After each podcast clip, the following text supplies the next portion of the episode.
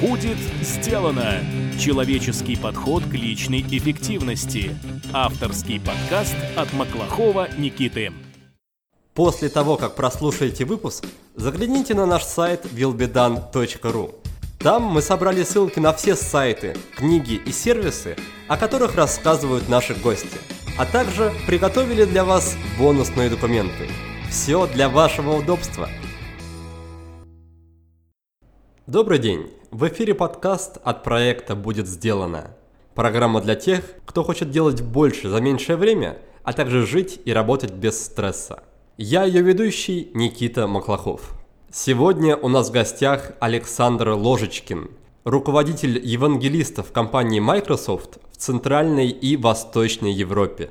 Мы, конечно же, узнаем у Александра, кто такие евангелисты и как стать одним из них. А помимо этого, поговорим о том, как выглядит работа в такой крупной корпорации, как Microsoft, в которой, к слову, больше 100 тысяч сотрудников. О том, в каких случаях прокрастинация может пойти на пользу, о том, как повысить эффективность совещаний и о том, почему социальные сети – это новая форма рабства. И прежде чем мы начнем, хочу сказать большое спасибо за поддержку нашим патронам – Виталию Калинке, Павлу Гордееву и еще одной девушке, которая предпочла остаться анонимной. Если вам, дорогие слушатели, интересно узнать, кто такие патроны и как можно стать одним из них, то предлагаю вам перейти по ссылке patreon.com willbedan, там все очень подробно описано. А мы переходим к Александру. Александр, привет! Привет, Никита! Давай начнем нашу беседу с того, что обсудим твою текущую должность. Она звучит очень интересно, да, это глава всех евангелистов в Восточной Европе в Microsoft. И боюсь, что и я, и многие слушатели не до конца понимают, что же такое евангелист, зачем он нужен и что он вообще делает. Пожалуйста, в двух словах, в двух-трех словах расскажи про это. Очень интересный вопрос, который я часто получаю от людей. Я был первым в России, кто осмелился публично назвать свою должность евангелист. Это было в начале 2000-х годов, и с тех пор часто очень получаю вопросы, и до сих пор, связано ли это как-то с религией или нет, и все такое. А с религией это абсолютно не связано такая профессия была придумана действительно в компьютерной индустрии давно-давно. Первой компанией, в которой это появилось, была компания Apple. Есть очень известный персонаж Гай Кавасаки, который был первым евангелистом вообще в мире и придумал всю эту идею в свое время. Э, суть следующая. Есть э, технические специалисты, программисты, это системные администраторы, во многом дизайнеры, то есть те люди, которые работают э, софтом, создают какие-то приложения. И давным-давно стало понятно, что с этой аудиторией очень неэффективно работать инструментами классического маркетинга, потому что эти люди понимают в технологиях, и поэтому им просто говорить, что наши технологии самые лучшие в мире, нельзя. С этой аудиторией нужно работать по-другому, и вот такой работой занимаются люди с профессией евангелист. В чем заключается работа этих людей? Прежде всего, общение посредством конференций, метапов, блогов, а, в социальных сетей от лица компании с техническими специалистами и рассказ им о тех технологиях, которые в данном случае наша компания предлагает. Причем рассказ не маркетинговый, где мы говорим, наши технологии лучше всех и все, а рассказ действительно глубоко технический, где мы рассказываем о наших технологиях и хорошие, и плохие вещи, и чем на самом деле честнее мы в этих рассказах, тем лучше у нас получается работать, и тем лучше нам получается заинтересовывать в наших технологиях нашу аудиторию. Я очень часто люблю говорить, что моя цель цель моей команды и всех людей, которые работают в моей команде, это сделать всех разработчиков, системных администраторов, всех технических специалистов в Центральной и Восточной Европе счастливыми. И, наверное, вот это будет самым кратким и самым емким описанием моей профессии. Если я правильно понял из твоего ответа, то задача евангелиста – это, по сути, вербовать, да, вербовать технических разработчиков, программистов, просто вербовать их так, чтобы они присоединились к культуре Microsoft, да? После слова «вербовать» сразу хочется сказать свою секту, но на самом деле ни то, ни другое не будет верным. Мы не стремимся сделать так, в отличие, это, кстати, очень важное отличие нас от религий, чтобы люди веровали только в Microsoft и больше ни во что. Мы хотим, чтобы наша аудитория знала о наших технологиях и выбирала то, что наилучшим образом им подходит. Мы считаем, что чем лучше люди знают о наших технологиях, тем больше вероятность, что они будут выбирать наши технологии, и решаем задачу на самом деле информирования. А это официальная должность Microsoft, или ты ее сам придумал, или это просто что-то внештатное? То есть любой ли человек может прийти в Microsoft и рано или поздно там, при желании стать официальным евангелистом? А, у нас это официальная должность, она по-английски так и называется, Technical Evangelist, и у нас э, можно найти список вакансий на сайте. Мы постоянно берем, приглашаем в нашу компанию людей. Это вполне официальная профессия, причем не только в Microsoft. Такая же профессия, ну, может быть, немножко иначе называется, есть в Гугле, называется Developer Advocate. Такие же, по сути, профессии есть и в Амазоне, и в Apple, и сейчас очень большое количество российских компаний создает такие профессии. Когда-то давно, когда только организовалась компания СУП, управляющая живым журналом и прочее, она пригласила к себе Антона Носика. Он себя называл ЖЖ-евангелистом. То есть это довольно распространенная сейчас уже название профессии в этой среде. И я так понимаю, что чтобы успешно заниматься евангелизмом, нужно иметь какой-то опыт, какие-то знания, навыки в области технической разработки, чтобы хотя бы общаться на одном языке да, с теми людьми, которых ты пытаешься призвать, завоевать. На самом деле это очень сложная комбинация качеств. Есть люди, которые очень хорошо говорят, но абсолютно ничего не понимают, о чем они говорят. Это маркетологи. Есть люди, которые очень хорошо понимают, но совершенно не умеют говорить. Это технари. Если нам попадаются люди, которые одновременно и знают, о чем они хотят сказать, и могут об этом рассказывать, это и получается евангелист. Ну, точнее, это два из трех необходимых качеств для того, чтобы стать евангелистом, а третье качество, которое делает практически невозможным нахождение таких людей на рынке, этот человек должен быть еще и хорошим организатором, то есть способным, например, организовать метап, организовать конференцию или пойти к какому-то партнеру какой-то другой компании и придумать какой-то совместный проект, не только придумать, но его еще и реализовать. Это довольно уникальный сплав качеств, именно поэтому нам всегда очень тяжело искать специалистов на рынке, и поэтому мы очень много работаем со стажерами, со студентами и пытаемся таких людей не просто нанять, а внутри себя вырастить. Не слишком лестно твой ответ звучал ни для маркетологов, ни для технарей, но я думаю, что основную мысль мы уловили, что для того, чтобы стать евангелистом, нужно иметь знания и навыки сразу в нескольких областях, да, порой не смежных.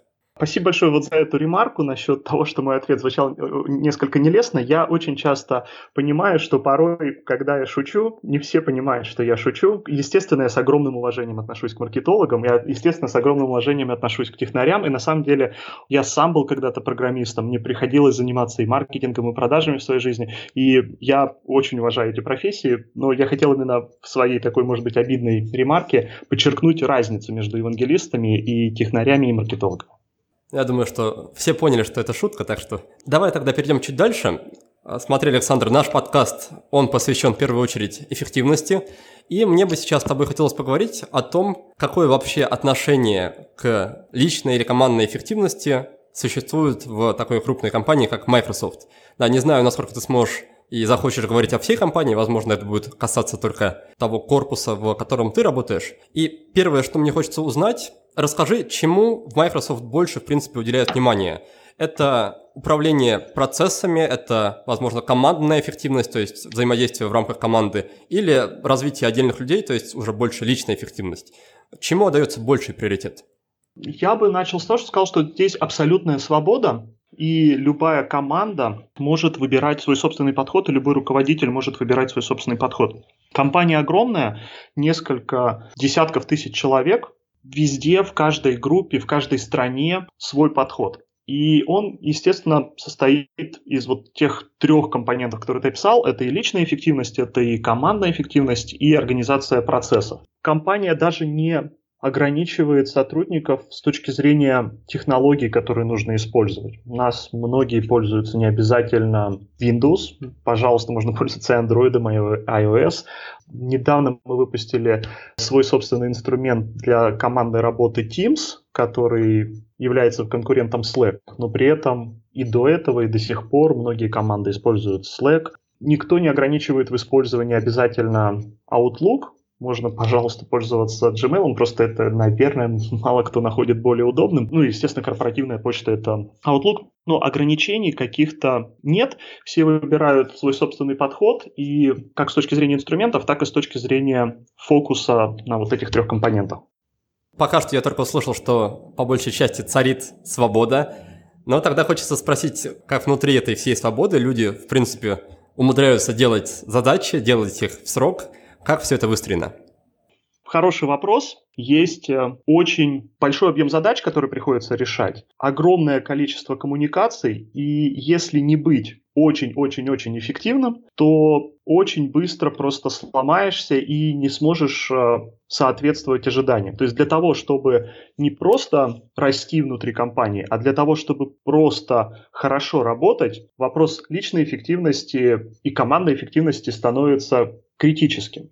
И я могу сказать, что очень многие не выдерживают такого ритма, и вынуждены уходить из компании не обязательно по инициативе компании, а в том числе и по собственной инициативе, потому что просто-напросто не хотят больше выдерживать такой ритм. Я могу сказать, что перейдя из э, российской компании Microsoft, я был поражен, насколько здесь больше коммуникации, насколько здесь все интенсивнее происходит. И я знаю по своему общению с коллегами, которые уходили из Microsoft в другие компании или переходили из других компаний Microsoft, это, в общем, яркая характерная черта Microsoft, что здесь работают очень много. Я когда-то давно слышал такое утверждение, что любая компания очень сильно вбирает в себя и принимает черты своего основателя. И потом, даже если основатель уже не, не занимается операционным управлением компанией, все равно продолжает тот же самый вектор. Наш основатель Билл Гейтс сам по себе представляет собой очень хороший пример человека очень много и очень интенсивно, и при этом очень эффективно работающего. И он, наверное, является до сих пор такой ролевой моделью любого сотрудника Microsoft. Да, мы как раз в прошлой нашей беседе с Артемом Агабековым обсуждали тот тезис, что компания является таким своеобразным продолжением личности и ценностей ее основателя. Так что думаю, что своими словами ты этот тезис подтверждаешь, но после того, что ты сказал, хочется спросить, насколько ты считаешь это здоровой ситуацией, что в такой компании технологической, в которой должно быть уже все отстроено, все спокойно, существует такое давление на сотрудников в плане требований к их продуктивности и тому объему работы, что они должны выполнять? Безусловно, такой стиль работы подходит не для всех. Но при этом я бы не сказал, что такой интенсивный рабочий ритм является чем-то невозможным. Ко мне очень часто, как к руководителю, за всю мою работу в Microsoft приходили сотрудники, которые жаловались мне на то, что они начинают не справляться, тысячи неотвеченных сообщений в почте, куча проектов, которые висят, они не справляются со всем этим объемом работы, и они приходили ко мне жаловаться, приходили ко мне за советом, что же делать, как же быть. И я им очень часто давал один и тот же совет, основанный на метафоре между работой и вождением автомобиля. Когда вы впервые садитесь за руль автомобиля, и вам инструктор говорит, вот это педаль сцепления, вот это педаль газа, педаль тормоза, вот это переключение передач, вот здесь первая, здесь вторая, здесь третья, здесь четвертая, вот это вот ручки поворотников, вот это вот э, дворники, вот это руль, и вот это все объясняет, потом еще какие-то кнопочки дальнего света. Первая реакция нормального человека на это все я никогда не смогу запомнить. Но тем не менее, Инструктор говорит, все, поехали, выжимаем сцепление, первая передача, и у вас в голове какая-то мешанина, огромное количество информации, все это нужно запоминать, но вы пока что еще двигаетесь прямо, вы двигаетесь на площадке, и постепенно-постепенно вы осваиваете прямолинейное движение. Потом инструктор говорит, а теперь мы поворачиваем. Говорите, как поворачиваем? Я еще только-только освоил переключение передачи, уже поворачивать нужно. И все это, опять же, у вас создает ощущение абсолютного хаоса и абсолютного стресса. Но постепенно-постепенно вы научиваетесь и поворачивать, и при этом у вас уже автоматизируется рука сама переключает нужные передачи, нога сама выжимает сцепление. Только-только вы осваиваетесь, инструктор говорит, а теперь мы едем в город. И вы попадаете в город, и помимо всего вот этого на вас еще наваливаются знаки, светофоры, пешеходы, другие машины. Постоянно-постоянно увеличивается стресс. Те, кто проходили это в автошколе, представляют, о чем я говорю. Но при этом уже через год, даже меньше, после автошколы вы спокойно едете на машине, вы переключаете передачи, вы включаете поворотник, и при этом вы можете беседовать, слушать книгу, слушать радио, думать, делать все что угодно, и все вот эти операции, которые когда-то требовали от вас огромной концентрации усилий и вводили в состояние стресса, не являются предметом вашего фокуса вашего внимания и становятся автоматически выполняемыми. То же самое происходит в интенсивной работе, когда приходится оперировать всеми этими каналами коммуникации, всеми этими сообщениями, всеми этими проектами, это все уходит на уровень автоматического выполнения практически, и голова от рутины освобождается на выполнение действительно важных задач и на действительно стратегические вещи. Важно понять, что вот это все огромный объем почты, огромный объем сообщений, огромный объем проектов, задачи, дедлайны и все такое, это не сама цель, это средство для достижения цели, точно так же, как переключение передач, когда вы едете на машине, это тоже не самоцель, самоцелью является движение от точки А в точку Б. Получается, что коротко твой ответ сотрудникам звучит как «Ничего, со временем свыкнешься, да, если не уволишься, то все, все у тебя будет в порядке», так? Можно и так сказать, мои личные примеры с моими сотрудниками показывают, что действительно есть люди, которые способны перейти от рутины к большим делам, а есть люди, которые концентрируются слишком сильно на рутине и не справляются. Ну, естественный отбор. А ты считаешь, что это вопрос только какого-то опыта? То есть по умолчанию, да, считается, что личная эффективность это все-таки нечто такое, что нужно осваивать. То есть какие-то методики, техники, таймеры, помодоры, ГТД. А из твоих слов я делаю вывод, что вы, ну или ты как руководитель, рассчитываешь, что человек сам как-то прозреет и сам начнет выделять нужное, отделять его от ненужного и работать над наиболее приоритетными задачами. Безусловно, есть огромное количество методик. Я не все их знаю по именам, ну там time tracking, get things done, еще что-то. Эти все слова мне знакомы, хотя я в своей жизни не прочитал ни одной книжки по управлению временем. Моя точка зрения, которая, наверное, пойдет в разрез э, с идеей этого подкаста, в том, что не нужно читать книжки по управлению временем и не нужно вот ходить на все эти огромном количестве расплодившиеся семинары, вебинары и все такое. Почему? Мне кажется, что все техники управления временем обладают классической ошибкой выживших людей, когда их дельфины толкают к берегу. Может быть, там слышали то, что вот считается, что дельфины толкают утопающих к берегу. Почему так считается? Потому что те, кого дельфины толкали от берега, они просто нам не рассказывают, они не выживают. То есть есть такой феномен выжившего, что когда у человека что-то получается, сделать. Он склонен свой опыт обобщать и считать универсальным и применимым для всех. Этим недостатком, как мне кажется, обладают все методики и все советы по управлению временем и по управлению личной эффективностью. Потому что они все основаны на индивидуальном личном опыте конкретного человека, и их авторы очень часто обобщают свой субъективный опыт на всех. Мой совет по управлению личной эффективностью, временем, чем угодно, найти свой собственный путь. Люди все разные, и то, что работает для одного человека, не факт, что сработает для другого человека. Нужно пробовать разные вещи, и на самом деле управление временем – это не какая-то наука, которой нужно учиться пять лет в институте, это не отправка ракеты на космос.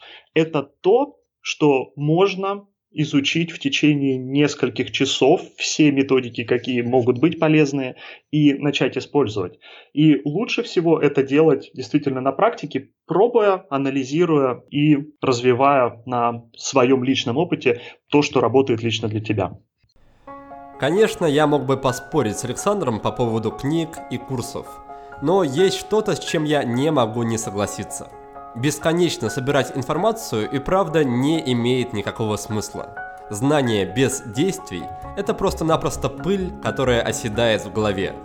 Человек должен на практике построить свою собственную систему личной эффективности, протестировать инструменты и найти те, которые именно ему помогут работать продуктивно.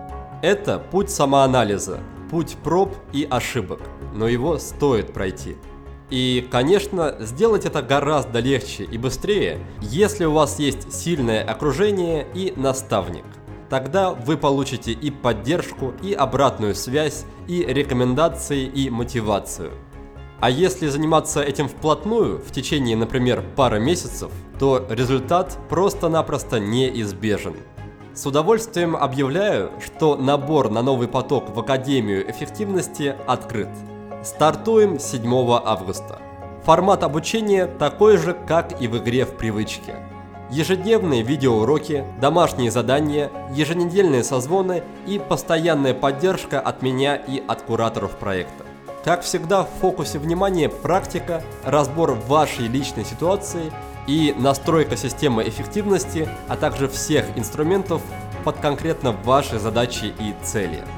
Я жду в Академии тех людей, кто сам распоряжается своим временем, но при этом мало что успевает.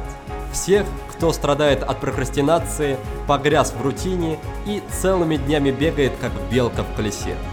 Все это можно исправить, но вы должны быть готовы к плотной работе в течение двух месяцев.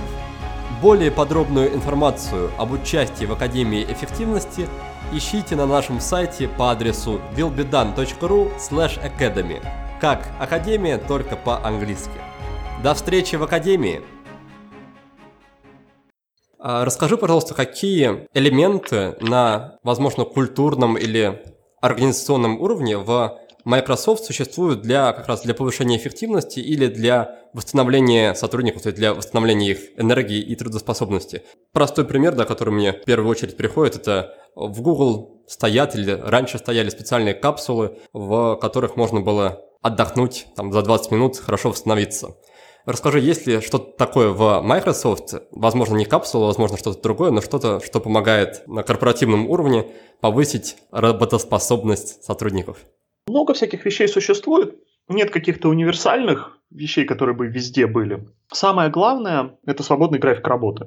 Есть руководители, которые настаивают на том, чтобы их сотрудники были в офисе с 9 до 6 или как-то еще, но большей части команд в компании принят свободный график работы, можно работать из дома, можно работать откуда угодно, Главное делать свою работу и выполнять свои задачи.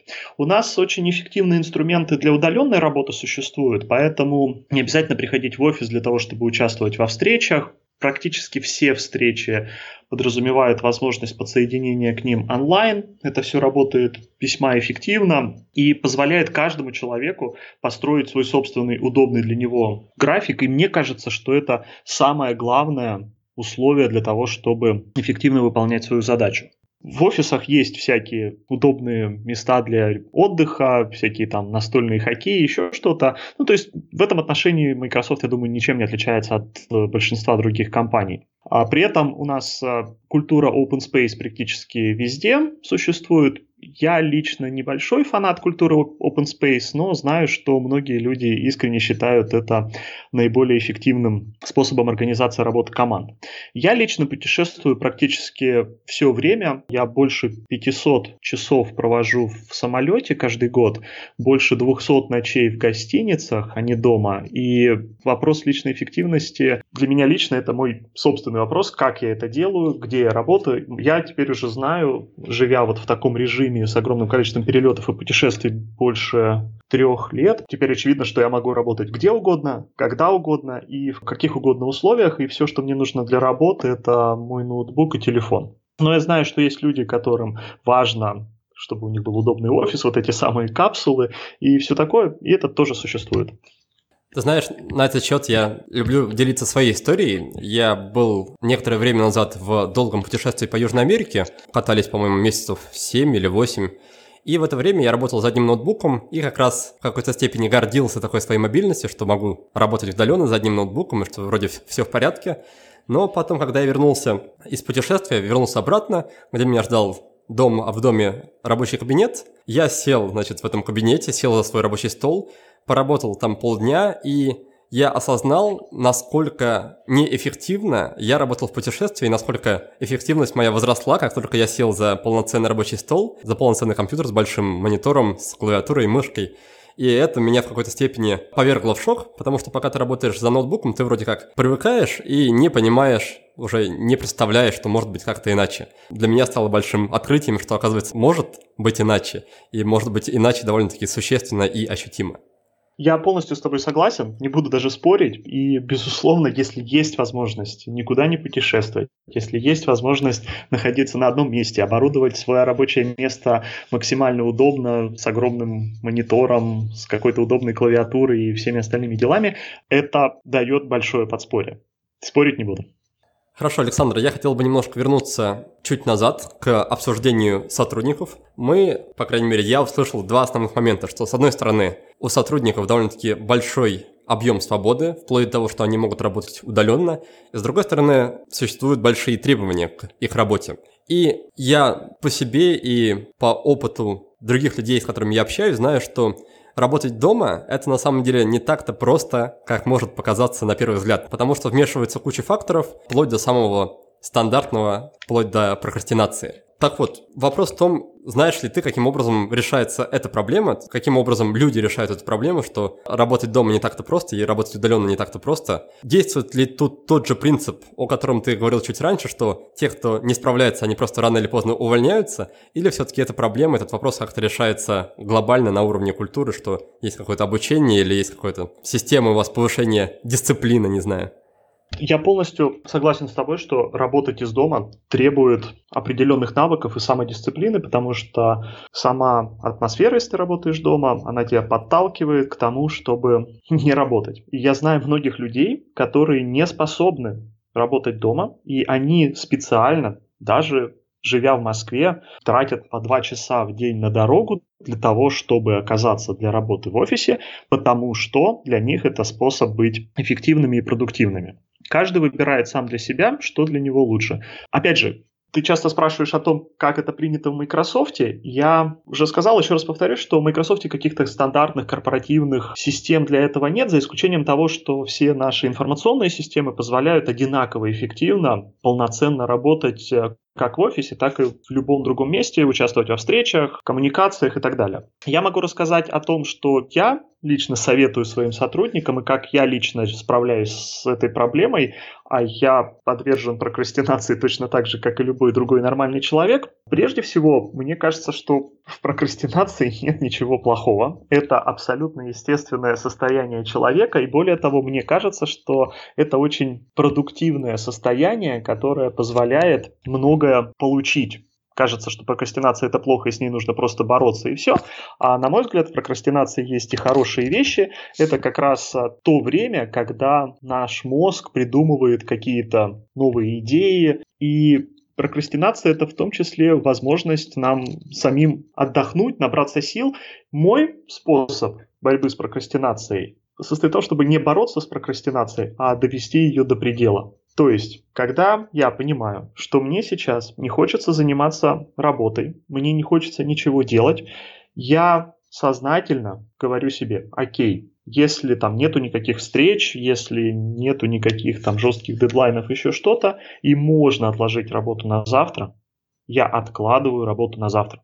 Потому что я по своему опыту понимаю, Заставлять себя что-то сделать можно, но эффективность насильственного труда, или, скажем так, труда, вызванного насилием, она все равно будет ниже, чем э, если я захочу что-то делать, сделать сам. И я понимаю, что заставляя себя сделать какую-то задачу, я потрачу на нее, там, условно, 5 часов, я весь измучаюсь, и результат будет так себе, а если я подожду, когда ко мне придет вдохновение для решения этой задачи, то я могу эту задачу решить за час, при этом я придумаю какое-нибудь гениальное решение, с огромным удовольствием задачу решу, и при этом потрачу сильно меньше времени. Возникнет вопрос, а как же быть с дедлайнами и прочими вещами? На самом деле дедлайны, на мой взгляд, лично для меня, это очень хорошая вещь, которая меня лично очень сильно мотивирует. Сто лет назад, когда я учился в школе и участвовал во всяких там олимпиадах по математике и по физике, я понял для себя, что если я откладываю самую сложную задачу, которую не могу решить на последние 10 минут до окончания времени, то ко мне в эти последние 10 минут придет озарение, и я эту задачу обязательно решу, хотя до этого я даже не знал, как к ней поступиться. Поэтому по секрету скажу, что я порой сознательно себя ввожу в состояние стресса и сознательно откладываю какую-нибудь важную задачу, потому что я знаю, что дедлайн меня мотивирует как ничто другое, и я знаю, что я здесь не одинок. Хотя смотри выше, то, что я говорил, нет универсальных методов и универсальных способов, которые работают абсолютно для всех. И я, безусловно, не призываю всех всегда откладывать все задачи, всех всегда прокрастинировать, когда прокрастинируется. Я просто говорю о том, что работает лично для меня. И мне на этот счет хочется поделиться курсом, который я проходил. Это курс Барбары Окли. Она автор книги «Думай как математик». И у нее есть курс бесплатный на Курсера, который называется «Учиться, учиться», то есть «Учитесь учиться». Там она рассказывает о том, что есть два основных режима функционирования мозга. Один режим – это сконцентрированный, когда мы пытаемся напором взять задачу на пролом да, через тернии к звездам. И второй режим – это рассеянный, режим такого рассеянного внимания, когда мы как Менделеев идем спать, или когда, как Ньютон, сидим под деревом и особо не думаем над задачей, но при этом задача у нас переваривается у нас где-то в подсознании. И вот она считает, что чтобы получить озарение, какие-то гениальные решения, нужно именно больше времени проводить в режиме вот этого рассеянного внимания, то есть, по сути, следовать твоему совету, да, позволять себе немножко прокрастинировать и позволять себе не все время сидеть над этой задачей. Но при этом ты также привел пример ученика, который сидит за тестом и сначала решает простые задачки, а потом решает сложные. Эти твои слова меня навели на мысли о курсе. Так вот, в этом курсе Барбара Окли говорит о том, что, по ее мнению, стоит сначала посидеть над сложными задачками, хотя бы понять, в чем там суть, загрузить их себе на подкорку, потом перейти к решению более простых задачек, и потом, когда мы снова вернемся к сложным, то с большой вероятностью нам будет решить их гораздо проще. Курс очень хороший, я опубликую на него ссылку, еще раз называется он «Учиться учиться» или «Учитесь учиться», автор курса Барбара Окли. А мы давайте тогда вернемся к нашему разговору. Никита, можно тебя перебить? Я просто добавлю. Это очень интересно. Я слышал про книжку «Думай как математик». Все, собираюсь ее прочитать. Она у меня в туду-листе. На эту тему, я не знаю, насколько Барбара Оксли ссылается, на известного математика Пуанкаре, потому что то, что ты рассказала о ее методике, очень мне напомнило то, что я слышал о методике вдохновения, которую придумал Пуанкаре, где он как раз рассказывает ровно о том, что ты только что говорил, что для решения любой задачи есть э, три этапа. Первый этап, когда мы максимально в себя погружаем информацию об этой задаче, наверное, вот это то, что называется сосредоточенно над ней размышляем, но не ожидаем, что в данный момент она решится, если только она не совсем простая. Это там, где работает наша сознательная часть, рациональная часть мозга, не подсознание. Если задача на уровне сознания не решилась, нужно от нее отступить, переключиться на что-то другое, на другую задачу или вообще начать прокрастинировать, дать поработать подсознанию. Это второй этап а потом внезапно нас ждет озарение, когда нам подсознание вернет результат, и это все очень соответствует, подозреваю, что это все об одном и том же. И еще одну ссылочку, которую я бы привел на другую книжку, которая мне кажется тоже э, уместной в этом контексте и очень интересной, это известная книжка Канемана, если я не ошибаюсь, «Думай медленно, решай быстро». Дорогой мой слушатель, я очень благодарен тебе за то, что ты проводишь время в обществе меня и моих гостей – на подготовку каждого выпуска мы с командой тратим десятки часов. И ты можешь внести огромную лепту в развитие подкаста, выделив всего 2-3 минуты своего времени. Способов для этого существует множество. Оставь отзыв о подкасте на iTunes, расскажи про подкаст своим друзьям в социальных сетях или в реальной жизни, подпишись на нашу рассылку на сайте willbedone.ru, поддержи подкаст материально – или просто напиши мне личное сообщение в соцсетях. Твоя поддержка – это топливо, на котором работает двигатель нашего подкаста. Спасибо, что вдохновляешь нас двигаться вперед. Итак, друзья, мы находимся в середине разговора с Александром Ложечкиным, который занимает должность руководителя евангелистов в компании Microsoft. Мы выяснили, что в обязанности евангелистов входит общение с профессионалами в сфере IT которым евангелист рассказывает о преимуществах и недостатках продуктов и технологий. Задача евангелиста – выстраивать идеологию продукта внутри компании и за ее пределами, а также выступать в роли спикера и мостика между партнерами, клиентами, коллегами и самой компанией. Далее мы немного поговорили о том, каково это работать в Microsoft. Корпорация гигантская, в штате более 100 тысяч сотрудников. Александр рассказал, что у каждого сотрудника есть возможность работать удаленно и по свободному графику. Можно выбирать для себя любые инструменты и любой подход к работе. Важно одно – выполнять поставленные задачи. А задач в Microsoft очень много, поэтому такую нагрузку и такой ритм выдерживают далеко не все. Остается на плаву лишь тот, кто постоянно повышает личную эффективность и умеет работать продуктивно. Сложность в том, что когда работаешь из дома, бывает трудно взять себя в руки – Нужны самодисциплина, умение справляться с прокрастинацией и решать сложные задачи. Мы обсудили один из приемов, который состоит из трех шагов. Сначала вы быстро вникаете в суть сложной задачи, потом даете себе время отдохнуть или занимаетесь чем-нибудь легким. Когда придет время снова вернуться к сложной задаче, мозг уже будет готов выдать решение. Помимо этого, Александр считает, что заставлять себя работать вообще неправильно. Лучше, если есть такая возможность и нет вдохновения, просто отложить задачу на завтра. А еще он предлагает использовать силу дедлайнов, которые всех нас мотивируют и заставляют мобилизоваться.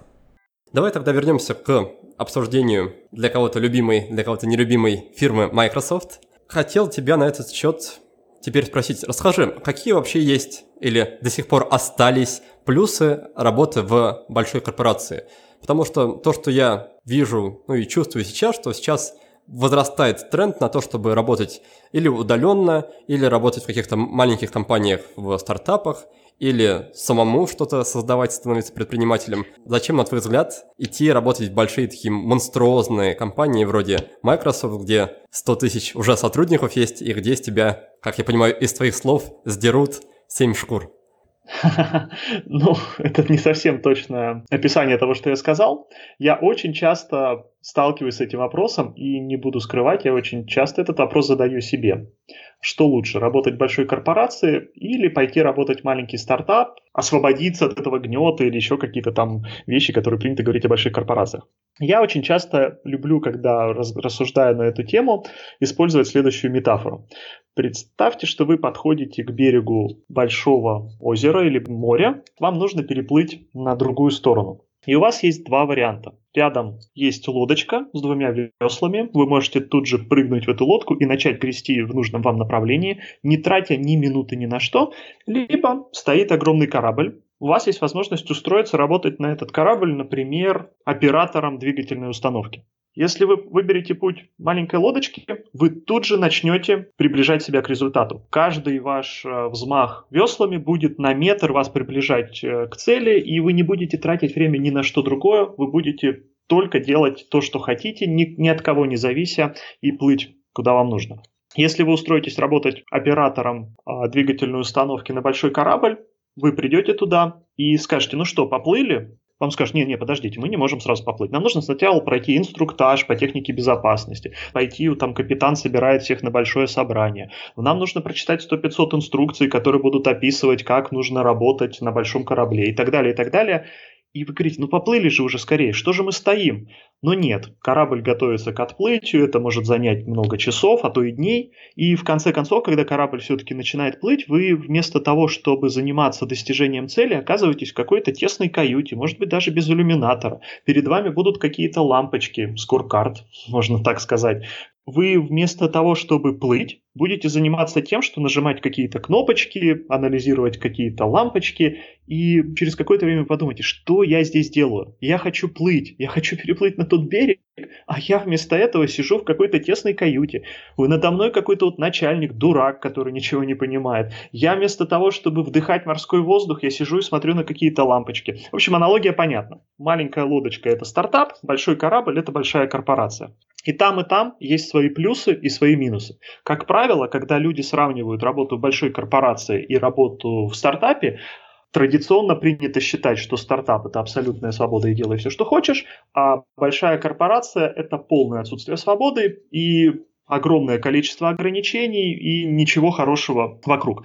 Я призываю к тому, чтобы взвешивать э, и, и сравнивать картинку полностью, и сравнивать не только плюсы стартапов с минусами корпораций, но и наоборот. В корпорациях есть тоже огромное количество плюсов, как, например, очевидно, нормальный корабль очень быстро в движении к цели обгонит маленькую лодочку. Нормальный корабль не сможет э, быть разрушенным каким-нибудь штормом. Вы можете не только сами переехать на тот берег, как на лодочке, но еще и привезти с собой огромное количество груза и так далее. И самое главное, что я могу сказать уже не на примере всех корпораций, а на примере компании Microsoft, когда компания такого большого размера, как Microsoft, вы внутри оказываетесь уже все равно в своем маленьком стартапе, и всегда можно по аналогии со стартапом, придумать какой-то проект, прийти уже не к инвесторам, а к внутренним стейкхолдерам, к руководителям компании и продать им идею своего проекта, объяснить им, зачем это нужно, получить инвестиции, то есть получить людей, получить ресурсы, которые позволят достичь цели. Естественно, вы не сможете какой угодно сделать проект. Этот проект должен какую-то пользу приносить корпорации. Но большая корпорация, она настолько многогранна и настолько огромна, что в общем, что бы вы ни придумали, можно придумать, как это большой корпорации продать. И опять же, в этом оказывается гораздо больше общего, чем отличного между работой большой корпорации и стартапом. И, наконец, самое главное. Большая часть моей зоны ответственности Microsoft это как раз работа со стартапами, с инвесторами, с акселераторами. И я достаточно хорошо знаю эту среду. У меня большое количество знакомых там работает. Я знаю, на мой взгляд, как это выглядит. Более того, до Microsoft я был CTO стартапа, просто тогда слов таких еще не использовали, который до сих пор, кстати, существует и весьма успешен. То есть я, в принципе, знаю, о чем говорю. Могу сказать, что, во-первых, разница не такая большая, по сути, как кажется, а второе, самое главное, человек, который успешен в корпорации, он обязательно будет успешен и в мире стартапов, и наоборот. А те люди, которые говорят, я не могу работать в корпорации, потому что я слишком творческая личность, мне нужен полет, мне нужна свобода, поэтому я уйду в стартап, те, кто не успешны в корпорации, скорее всего, окажутся неуспешны и в мире стартапов, и опять же наоборот. То есть вопрос не в том, стартап или корпорация, а вопрос в том, ты сам способен делать проекты, ты способен брать на себя ответственность, ты способен реализовывать результат, и дальше ты уже используешь инфраструктуру стартапов, акселераторы, инвесторы и все остальное для реализации своей идеи, или ты используешь инфраструктуру корпорации. Но все-таки, на мой взгляд, люди, которые идут работать в корпорации, они по своему складу, по своему характеру, по своим каким-то ценностям и приоритетам отличаются от тех людей, которые идут работать в стартапы или сами начинают какие-то стартапы. Так вот, расскажи, на твой взгляд, каким нужно быть человеком, возможно, по каким-то внутренним ценностям, чтобы идеально вписаться в корпоративную культуру и, в частности, в культуру Microsoft. А я не соглашусь с тезисом о том, что люди, которые успешны в мире стартапов, отличаются от тех людей, которые нужны Microsoft. Хотя, признаюсь честно, в корпорациях действительно есть место, я бы их назвал корпоративным паразитом, которые могут имитировать успешную работу, ничего на самом деле не делая. И есть действительно люди, которые переходят из корпорации в корпорацию или внутри корпорации с, кор- с позиции на позицию, идеально вписываясь и изучив корпоративный язык и научившись демонстрировать внешний успех при, на самом деле, отсутствии каких-либо результатов. Хотя, опять же, продолжу свою мысль о том, что корпорации и стартапы не так уж сильно отличаются. Мы все знаем, что в мире стартапов есть тоже большое количество так называемых интерпренеров, которые занимаются не созданием реальных стартапов, а вот мне один мой друг хороший термин подарил грантоежки, которые умеют придумывать идеи, которые хорошо выигрывают на всяких стартаперских конкурсах, которые даже, может быть, поднимают там пару раундов инвестиций, которые потом схлопываются ни во что, и вот эти прекрасные интерпренеры создают еще один проект под тем же лекалом. Мне кажется, что в этом есть такая глобальная проблема нашего мира, что есть два типа людей. Те люди, которые умеют быть, но не всегда при этом способны показать себя хорошо. И теми людьми, которые концентрируются на тем, чтобы казаться кем-то, но при этом не всегда способны действительно что-то реальное делать. И от таких людей есть много проблем, как в корпорациях, так и в стартапах. Теперь, после этой ремарки вернусь к твоему вопросу что нужно для того, чтобы достичь успеха в корпорации. Есть два пути. Первый путь – это стать человеком, который концентрируется на том, чтобы казаться, начав с красивого резюме, хорошего института, курсов, MBA и прочего. Честно признаюсь, что в корпорации можно построить карьеру, даже ничего никогда в жизни хорошего не сделав. Впрочем, как и в мире стартапов, тоже можно заработать кучу денег, ни одного стартапа реального не создав, а просто проедая деньги инвесторов. Но мы же здесь говорим о правильных людях и о том, как построить правильную карьеру в Microsoft. На самом деле, точно так же, как нельзя вечно обманывать инвесторов, предлагая им идею за идею дутых стартапов, и рано или поздно у тебя создастся соответствующая репутация, внутри корпорации невозможно построить действительно хорошую карьеру и действительно далеко зайти, имитируя деятельность, но при этом ничего собой не представляя. Поэтому мой совет всегда всем моим сотрудникам, несмотря на то, что путь по созданию красивых отчетов и прочему, он вроде бы приносит результат быстрее и проще, это путь очень опасный, и рано или поздно он все равно приведет к провалу.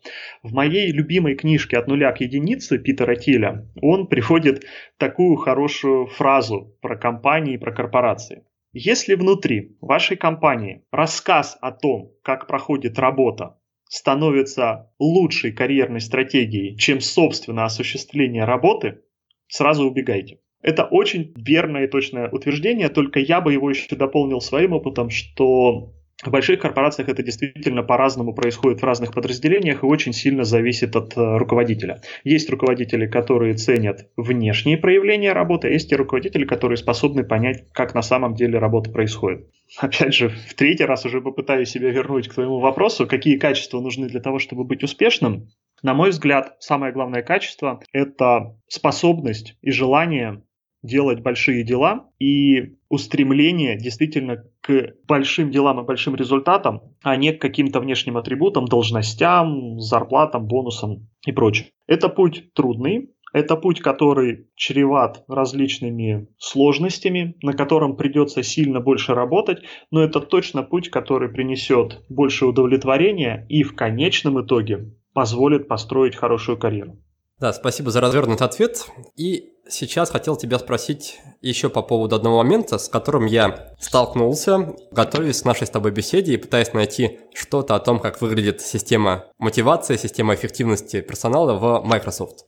И я наткнулся на то, что называется Stack Ranking – Суть его в том, да, поясню для наших слушателей, что это система такая оценки персонала, согласно которой раз в некоторое время, например, раз в три месяца, среди всех сотрудников выделяется небольшая кучка лучших, они награждаются, средняя кучка средних, их не трогают, и небольшая кучка совсем отстающих, с которыми тоже что-то делают, там вводят какие-то штрафы или, возможно, увольняют. И вот такая система мотивации приводит к тому, что, во-первых, люди чувствуют огромное давление. Как бы ты ни работал, у тебя есть все равно шанс оказаться в числе самого дна вот этого. И при этом люди боялись объединяться в команды, потому что если ты сам сильный сотрудник и объединишься в команду с другими сильными сотрудниками, это может привести к тому, что на их фоне ты окажешься не самым сильным, и к тебе в конечном итоге будут применены какие-то санкции. Поэтому, пожалуйста, расскажи, Александр, про то, практикуется ли такая система у вас до сих пор, как ты сам к ней относишься и к чему она вообще привела в каком-то стратегическом плане? Я позволю себе дать чуть более развернутый ответ на этот вопрос, поскольку мне довелось, и это было очень интересным поприсутствовать на лекции Джека Уэлша из General Electric, точнее, когда-то бывшего CEO General Electric, того самого знаменитого, великого и ужасного Джека Уэлча, который выступал перед э, высшим руководством компании Microsoft, и ему задали в том числе вопрос про вот эту систему стек-рэнкинга, потому что именно он ее придумал в свое время в General Electric, и он очень дал хороший ответ, который, мне кажется, может быть интересен твоей аудитории. Действительно, стек-рэнкинг – это когда каждый год все сотрудники делятся на 10% самых лучших, и им достается максимум бонусов, премий и прочего, 80% середнячков и 10% отстающих, от которых принято избавляться. Это теория, которую в свое время придумал Джек Уэлч, и он долгие годы ее реализовывал внутри General Electric. Потом многие компании посмотрев на успех General Electric, подобную систему использовали у себя.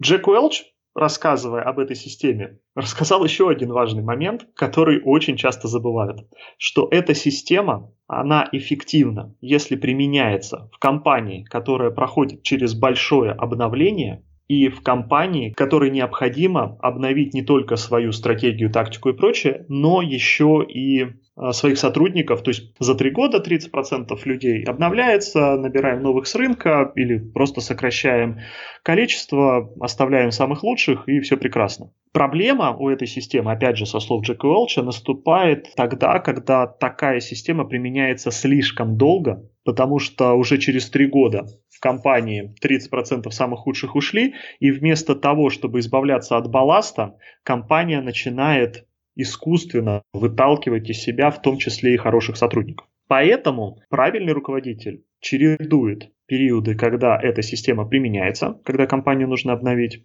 и периоды, когда эта система не применяется, потому что наоборот, нам важнее сейчас э, вместо того, чтобы обновлять состав и избавляться от худших, провоцировать людей работать вместе и так далее. Потому что действительно, эта система имеет свои плюсы, но имеет свои минусы, и действительно она провоцирует внутреннюю конкуренцию, что далеко не всегда хорошо.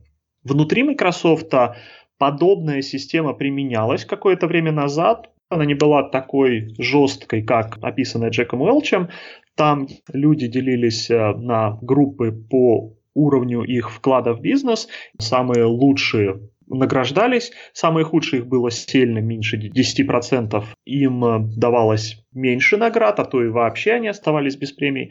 Искусственной попытки избавиться от этих людей не было, ничего такого не происходило. Более того, я работал в Microsoft, когда эта система была в ходу. Если у кого-то был, например, неудачный год э, или что-то было не так, и он оказывался в группе отстающих, то это не являлось поводом не то что для увольнения, даже для перехода в другую команду просто смотрели, почему так получилось, или меняли фокус в работе человека, или там как-то ему дополнительно помогали. Но в любом случае это был хороший сигнал, который позволял человеку получить в том числе импульсы двигаться дальше.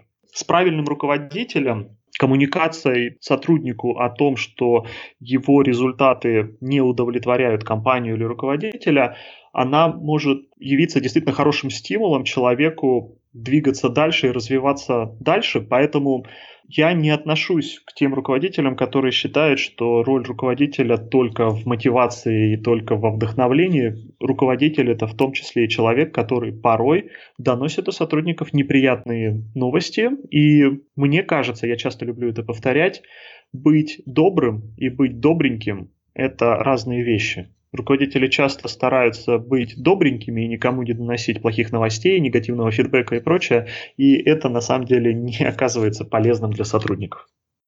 А мы переходим к розыгрышу книги в рамках нашего мини-конкурса «Книга за отзыв». Напомню, друзья, что правила конкурса претерпели некоторые изменения, и теперь в розыгрыше автоматически принимает участие каждый слушатель, который в течение недели с момента публикации свежего выпуска напишет пост об этом выпуске ВКонтакте, Facebook или в Инстаграме с ссылкой на наш сайт willbedone.ru и не забудет прикрепить к посту хэштег willbedone или будет сделано, ну или не забудет прислать мне в личное сообщение ссылку на этот пост. Сегодня мы разыгрываем одну очень любопытную книгу, которую я в свое время прочитал с большим удовольствием и из которой я узнал много крутых фактов. Книга эта называется «Режим гения», а написал ее Мейсон Карри. В этой книге нет стройного повествования, зато в ней есть очень подробное описание того, как великие люди прошлого, художники, писатели, ученые, выстраивали свою жизнь и свою работу. Например, вас может слегка успокоить новость о том, что гении сталкиваются с прокрастинацией точно так же, как и мы с вами, а то и чаще. Книгу нам предоставили наши друзья из издательства Альпина, за что им отдельное спасибо. И в этот раз победу снова празднует девушка. Зовут победительницу Зоя Нештенко. Надеюсь, что я не ошибся в ударении. Зоя 15 июня написала пост про выпуск с Артемом Агабековым на своих страницах ВКонтакте и Facebook. Зоя, поздравляю тебя с победой!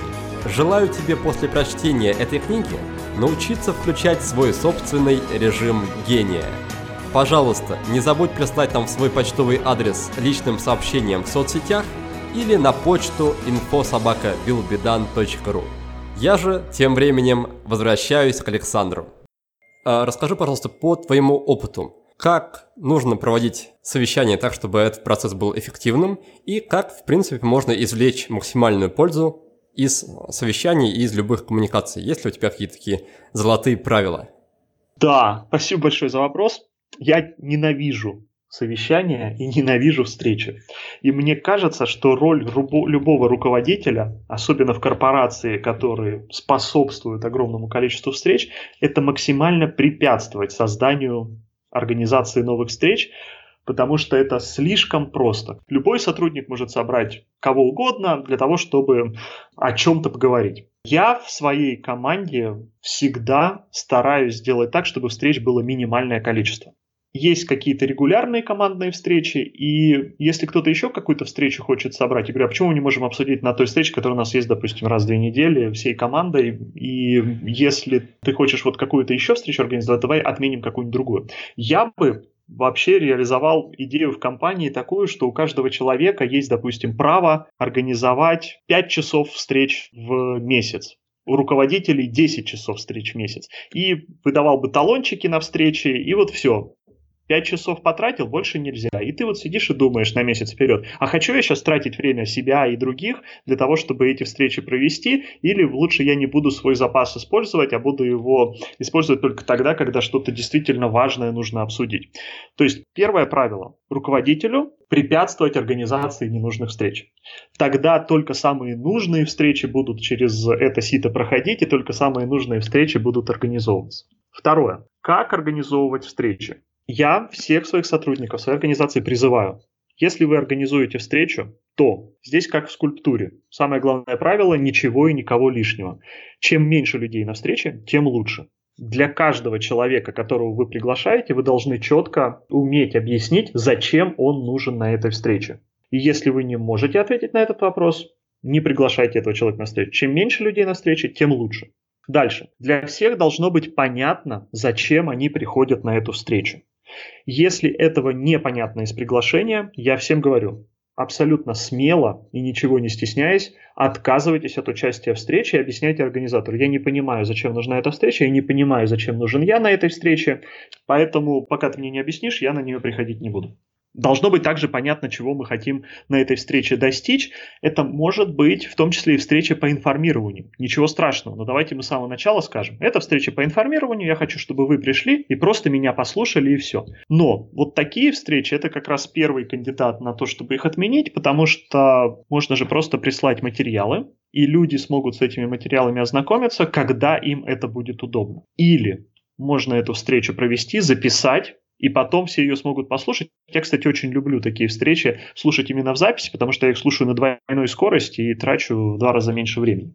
Еще одно правило. Я очень негативно отношусь к встречам дольше получаса. Мне кажется, что если вы не в состоянии обсудить какой-то вопрос за 5-10 минут, то вам не хватит и трех часов. Поэтому организовывать встречи дольше получаса бессмысленно. Ну, если только у вас этих вопросов не 30 штук, но тогда должно быть четко понятно, какие 30 вопросов мы обсуждаем. И, наверное, обобщить все эти правила можно таким образом. Чем больше времени на организацию встречи потратит организатор, продумав ее структуру, разослав материалы, объяснив каждому участнику, зачем он нужен, тем эффективнее пройдет встреча и тем меньше времени он потратит всех приглашенных. Отлично. Александр, давай тогда про обсуждение больших корпораций мы закончим. И перед тем, как мы перейдем к нашей традиционной финальной рубрике, хочу еще обсудить такую тему, на которую наткнулся как раз в твоем блоге. Это тема взаимодействия с социальными сетями. В нашем подкасте мы уже не раз обсуждали, что полезно ограничивать входящий поток информации, проводить периодически такие информационные детоксы, то есть полностью себя изолировать от любой входящей информации – но при этом в твоем блоге я узнал, что у тебя есть прямо целая стратегия поведения в социальных сетях, которая, во-первых, тебе помогает сохранить некоторую приватность, а во-вторых, просто помогает повысить эффективность потребления контента. Поэтому расскажи, пожалуйста, зачем тебе вообще нужна какая-то приватность в социальных сетях, какую цель ты тут преследуешь и каким образом ты выстраиваешь свое все нахождение в виртуальном мире. У меня есть теория, такая очень конспирологическая, и прежде чем ее слушать, конечно же, нужно надеть шапочку из фольги, о том, что социальные сети – это новая форма рабства. Когда-то давно для того, чтобы заставить делать человека то, что он не хочет делать, его нужно было физически лишать свободу. Все там Древний Рим, Древняя Греция и так далее, где были свободные люди и были рабы. Очень быстро люди поняли, что заставлять людей работать крайне неэффективно, поэтому нужно дать им возможность быть свободными. Но все равно каким-то образом элите нужно было заставить не элиту работать на нее. Как это сделали? Это сделали бедностью элита была богата, крестьяне там рабочие были бедны, и они вынуждены были все равно делать все то же самое, что и делали рабы, может быть, даже живя в худших условиях, но при этом будучи квази-свободными. Квази-свободными, потому что по факту они свободными нисколько не были и ради корки хлеба вынуждены были делать все, что им скажут. Оказалось, что и это не суперэффективный способ, потому что возникают всякие революции и все такое. Крестьяне пускают красного петуха, сжимают помещичьи усадьбы и прочее. Поэтому поняли, что бедность, наверное, не самый лучший способ держать людей в узде, и придумали новый способ под названием общество потребления, где людям говорят, вы свободны, вы ни в чем не нуждаетесь, но вот посмотрите новый шкаф из Икеи, который вам очень хочется купить, смотри фильм Fight Club. Люди стали гнаться за новыми машинами, новыми часами, ипотека, новая форма рабства. Люди продают себя и вынуждены делать, опять же, то, что они не хотят, ради того, чтобы обеспечить себе какие-то, как им кажется, необходимые условия для жизни. И это перестало работать. У меня есть одна хорошая знакомая, подход, который мне очень нравится. Она, не позволяя стать себе рабом общества потребления, завела себе Excel-файл, где перечислены все ее личные вещи, то есть от зубной щетки до квартиры там переписано абсолютно все. И она себе позволяет купить какую-то новую вещь, только в том случае, если избавиться от какой-то предыдущей. Количество вещей, которыми она обладает, фиксировано. И сейчас все больше и больше появляется людей, которые ограничивают себя осознанно в потреблении для того, чтобы сохранить свою свободу и независимость вот в этом мире торжествующего общества потребления. Но надо же как-то и этих людей сделать рабами. Поэтому были придуманы социальные сети, которые позволяют нам думать, что мы абсолютно свободны в материальном плане, физическом плане, даже свободны от каких-то там благ общества потребления, но мы становимся рабами социальных сетей, потому что мы заходим туда и все, мы пропадаем. Мы даем им свое время, но время это еще ладно. Мы на самом деле даем им свободу принятия решений. Давно-давно было опубликовано исследование о том, как Facebook тестирует свою способность влиять на настроение пользователя, просто показывая нужные новости в ленте. Известна теория о том, насколько социальные сети повлияли на результаты недавних выборов в США.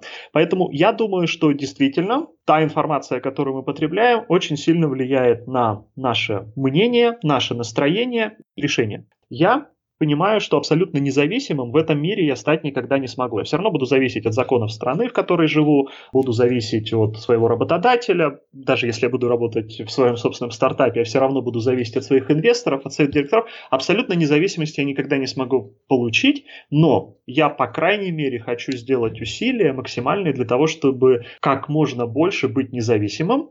И поэтому мой подход к социальным сетям очень простой. Первое я минимально сообщаю им информацию о себе. Я знаю, как работают э, все механизмы показа рекламы, я знаю, насколько много информации собирается обо мне социальными сетями, поисковиками и всеми остальными. Естественно, совсем не участвовать в этом обмене информацией я не могу, но, по крайней мере, я хочу максимально усложнить задачу сбора информации о себе. Для этого я никогда нигде не чекинюсь, я никогда нигде не отмечаю свои интересы. Я никогда нигде не публикую там какие-то свои собственные статусы, которые относятся лично ко мне. Все, что я делаю в социальных сетях, это веду свой блог, но это не относится к моей личной жизни, это относится к моим мыслям, Я считаю, что здесь я довольно мало отдаю приватной информации о себе. Это первый способ. Второе, что я делаю, это я никогда никого не приглашаю в друзья. Я никого еще ни разу в жизни в друзья в социальных сетях не пригласил. И я при, принимаю абсолютно все приглашения в социальных сетях, даже от спамеров. Тем самым я надеюсь, что я меньше информации сообщаю о себе и тем самым меньше позволяю на себя влиять. Ну и, наконец, третье. Я не так давно сделал unfollow в Фейсбуке от всех друзей, которые у меня есть, и теперь я в ленте вижу только сообщения о себе.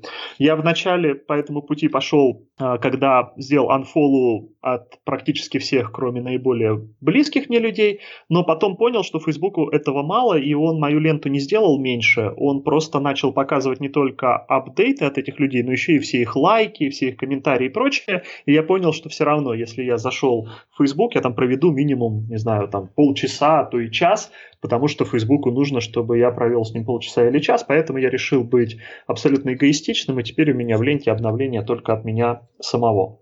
Вот этот вот способ, мне кажется, мне позволил как минимум сэкономить время, а как максимум оставить за собой право формировать свое собственное мнение и принимать решения. Да, к слову, для тех слушателей, кто захочет пойти примерно по такому же пути, как сделал Александр, то есть очистить свою ленту от новостных постов, можно не удалять все вручную, не отписываться от людей вручную, можно просто поставить плагин для Chrome, он называется News Feed Eradicator, то есть удалятель новостной ленты.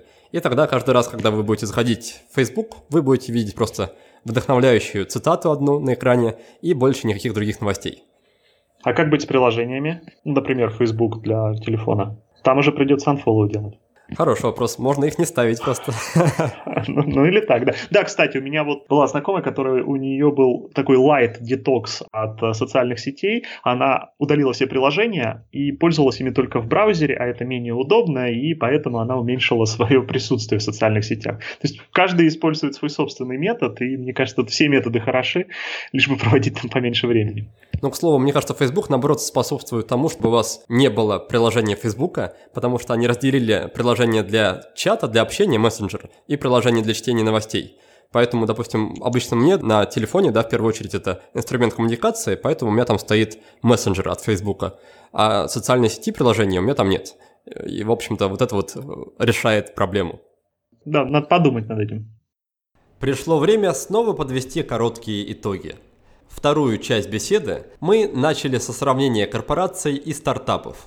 Александр рассказал, что разница между ними не такая уж и большая, потому что по сути внутри корпорации сотрудник оказывается в роли стартапера. Он может придумать проект, который будет полезен для компании и получить ресурсы для его реализации. Неважно, где вы работаете, важно то, умеете ли вы развивать свой собственный проект и брать ответственность за результат. Если человек не справляется с работой в корпорации, то и в стартапе, скорее всего, его ждет провал. Дальше Александр рассказал о двух основных карьерных стратегиях. Если коротко, то выбор таков – быть или казаться. Можно сосредоточиться на демонстрации успеха, изучить корпоративный язык и грамотно себя выставлять. Это легкий вариант, но настоящую карьеру так не построить. Второй путь – это путь реальных дел, а не внешних атрибутов. Это сложнее, но надежнее. Следующая тема, которую мы обсудили, это система мотивации под названием Stack Ranking. Суть ее в том, что раз в год всех сотрудников делят на три группы. 10% лучших, 80% середнячков и 10% отстающих. Лучшим достаются все бонусы, а худших просто увольняют. Такая система мотивации может быть эффективна только если она действует недолго и только если перед компанией стоит цель глобального обновления. В противном случае уже через пару лет отстающих сотрудников не останется и увольнять придется довольно ценные кадры. Затем Александр поделился своими правилами проведения совещаний. Во-первых, он считает, что их должно быть как можно меньше. Во-вторых, чем меньше участников, тем лучше – Каждый участник должен знать цель своего присутствия на встрече и цели самой этой встречи. В-третьих, совещание не должно быть дольше получаса. И в-четвертых, чем больше времени уходит на организацию встречи, тем более эффективно она пройдет. И напоследок мы узнали любопытную теорию Александра, связанную с социальными сетями. Он убежден, что социальные сети – это новая форма рабства, а также способ влиять на наши решения и настроение. Исходя из этого, Александр рекомендует рассказывать в соцсетях как можно меньше личной информации, а заодно отписаться от всех новостей. Хорошо, Александр, давай тогда перейдем к нашей заключительной рубрике. Она называется «Пять в одном», и в этой рубрике я задаю сразу пять вопросов нашим гостям. Прошу их поделиться книгой, привычкой, сервисом, вопросом и фильмом. А давай начнем с книги. Какая книга на тебя произвела сильное впечатление и как-то на тебя в лучшую сторону повлияла? Я позволю себе, может быть, нарушить правила рубрики, я дам чуть-чуть более развернутый ответ. Я очень не люблю всякую бизнес-литературу, я очень люблю художественную литературу. И мне кажется, что самое лучшее, что можно делать, это читать классику. Моя самая любимая книга – это «Тихий дон» Шолохова, но, понимая, что аудитория все-таки у этого подкаста больше ориентирована, наверное, на книги из другой области, поэтому порекомендую Питера Тилли «От нуля к единице». Это моя любимая книга в этом жанре, она, мне кажется, на 100 голов выше любых других. Спасибо, с книгами мы разобрались. Давай тогда перейдем к привычке. Какая привычка есть в твоей жизни, которую ты практикуешь уже довольно давно и которая тебе тоже приносит максимальную отдачу? Повторюсь, наверное, с предыдущим вопросом. Я когда-то прочитал о привычке Билла Гейтса. Он каждый день читает минимум один час перед сном. У меня целый час перед сном не всегда получается, но я минимум полчаса перед сном обязательно каждый день читаю, и точно в день я минимум час времени трачу на чтение. И эту привычку я считаю крайне полезной и определившей очень много вещей в моей жизни. Здорово. Тогда на очереди сервис, любая программа, инструмент, приложение – что угодно, что как-то тебе облегчает жизнь или работу. Номер один инструмент, которым я пользуюсь в своей жизни, это Outlook. И я им очень доволен, мне он очень нравится, он мне очень много дает, общение, мысли, я сам себе часто письма пишу. Хорошо, тогда перейдем к следующему моменту. Это вопрос. В рамках нашего подкаста мы уже давно пришли к такому выводу, что чтобы расти, над собой развиваться, полезно задавать себе те или иные вопросы. На твой взгляд, какой вопрос следует себе задавать как можно чаще? Процитирую вопрос, который я прочитал в книжке Питера Тилля «От нуля к единице», и он, мне кажется, невероятно важным, сильным и определяющим, чтобы задавать его себе и другим. Какую истину вы верите, и при этом с вами не соглашается никто из окружающих? Этот вопрос Питер Тиль задает на собеседованиях кандидатам, и по его мнению, я с ним здесь полностью согласен, ответ на этот вопрос очень сильно определяет человека? Для меня ответ на этот вопрос – это здравый смысл. Меня поражает, насколько мало людей вокруг верит в здравый смысл и насколько много людей вокруг живут в плену догм, традиций, вместо того, чтобы использовать свой здравый смысл и самому отвечать на вопросы обо всем вокруг. Последний вопрос – это рекомендация фильма. Мой самый любимый фильм – это «Мементо». Кристофер Нолан, это один из первых его фильмов. А в самом названии это «Обо времени». В общем-то, и тема этого подкаста о том же самом. Если не смотрели этот фильм, крайне рекомендую. Он перевернет ваше представление о кино и точно заставит сломать голову, и вы пересмотрите этот фильм неоднократно в попытке разгадать его тайну. Я так понимаю, что на русском называется фильм «Помни», да? Наверное, да. Отлично, давай тогда коротко подведу итоги. У нас получились две книги. Это книга Шолохова «Тихий дон» и книга Питера Тилли от нуля к единице. Привычка – это привычка читать. Сервис – это приложение Outlook. Вопрос звучит так. В какую истину вы верите и при этом с вами не соглашаются окружающие? И фильм – это фильм «Моменто», по-русски он вроде бы называется «Помни», снятый Кристофером Ноланом. Александр, спасибо тебе и за ответы в рамках этой рубрики, и за нашу беседу. И напоследок я хочу тебе выделить 15, 20, 30 секунд на то, чтобы ты немножко рассказал о том, где за тобой можно следить, что бы ты хотел, возможно, прорекламировать нашим слушателям, чтобы они с тобой познакомились поближе и извлекли из этого знакомства какую-то пользу. Спасибо большое, Никита, за такую возможность. Я приглашаю всех слушателей в свой блог на medium, medium.com slash at allo четыре буквы, как вы по телефону говорите. Я буду рад новым читателям и буду рад услышать ваши комментарии, отзывы и вообще пообщаться. Спасибо. Ну все, тогда на этом мы будем прощаться. Спасибо, что были сегодня с нами. Успехов и до новых встреч. А в следующем выпуске к нам в гости придет Глеб Калинин, руководитель отдела контента в компании «Островок». Глеб уже 12 лет ведет свой блог, а помимо этого изучает способы повышения эффективности работы за компьютером. Вот об этом мы с Глебом и поговорим.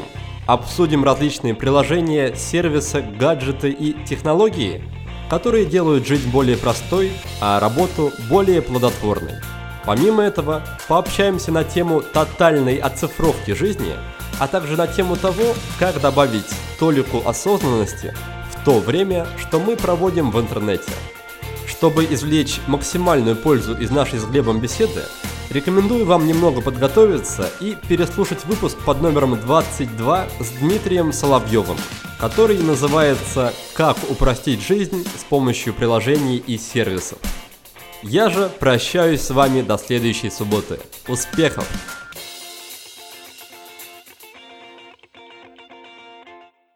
Вы прослушали очередной выпуск подкаста от проекта «Будет сделано». Чтобы вы могли извлечь из него еще больше пользы, я оформил для вас специальные бонусные документы. В них в очень удобном и красивом виде собраны все самые главные идеи и рекомендации от наших гостей по каждому выпуску. Напишите пару приятных слов на странице подкаста в iTunes или опубликуйте ссылку на подкаст на своей странице в любой из социальных сетей, а после этого напишите мне в личные сообщения или на почту, и я буду рад отправить вам эти бонусные документы. Также не стесняйтесь присылать мне обратную связь, вопросы, идеи и комментарии. А я, в свою очередь, приложу все усилия к тому, чтобы каждый выпуск был интереснее и насыщеннее предыдущего. Оставайтесь с нами, и все самое важное в жизни будет сделано.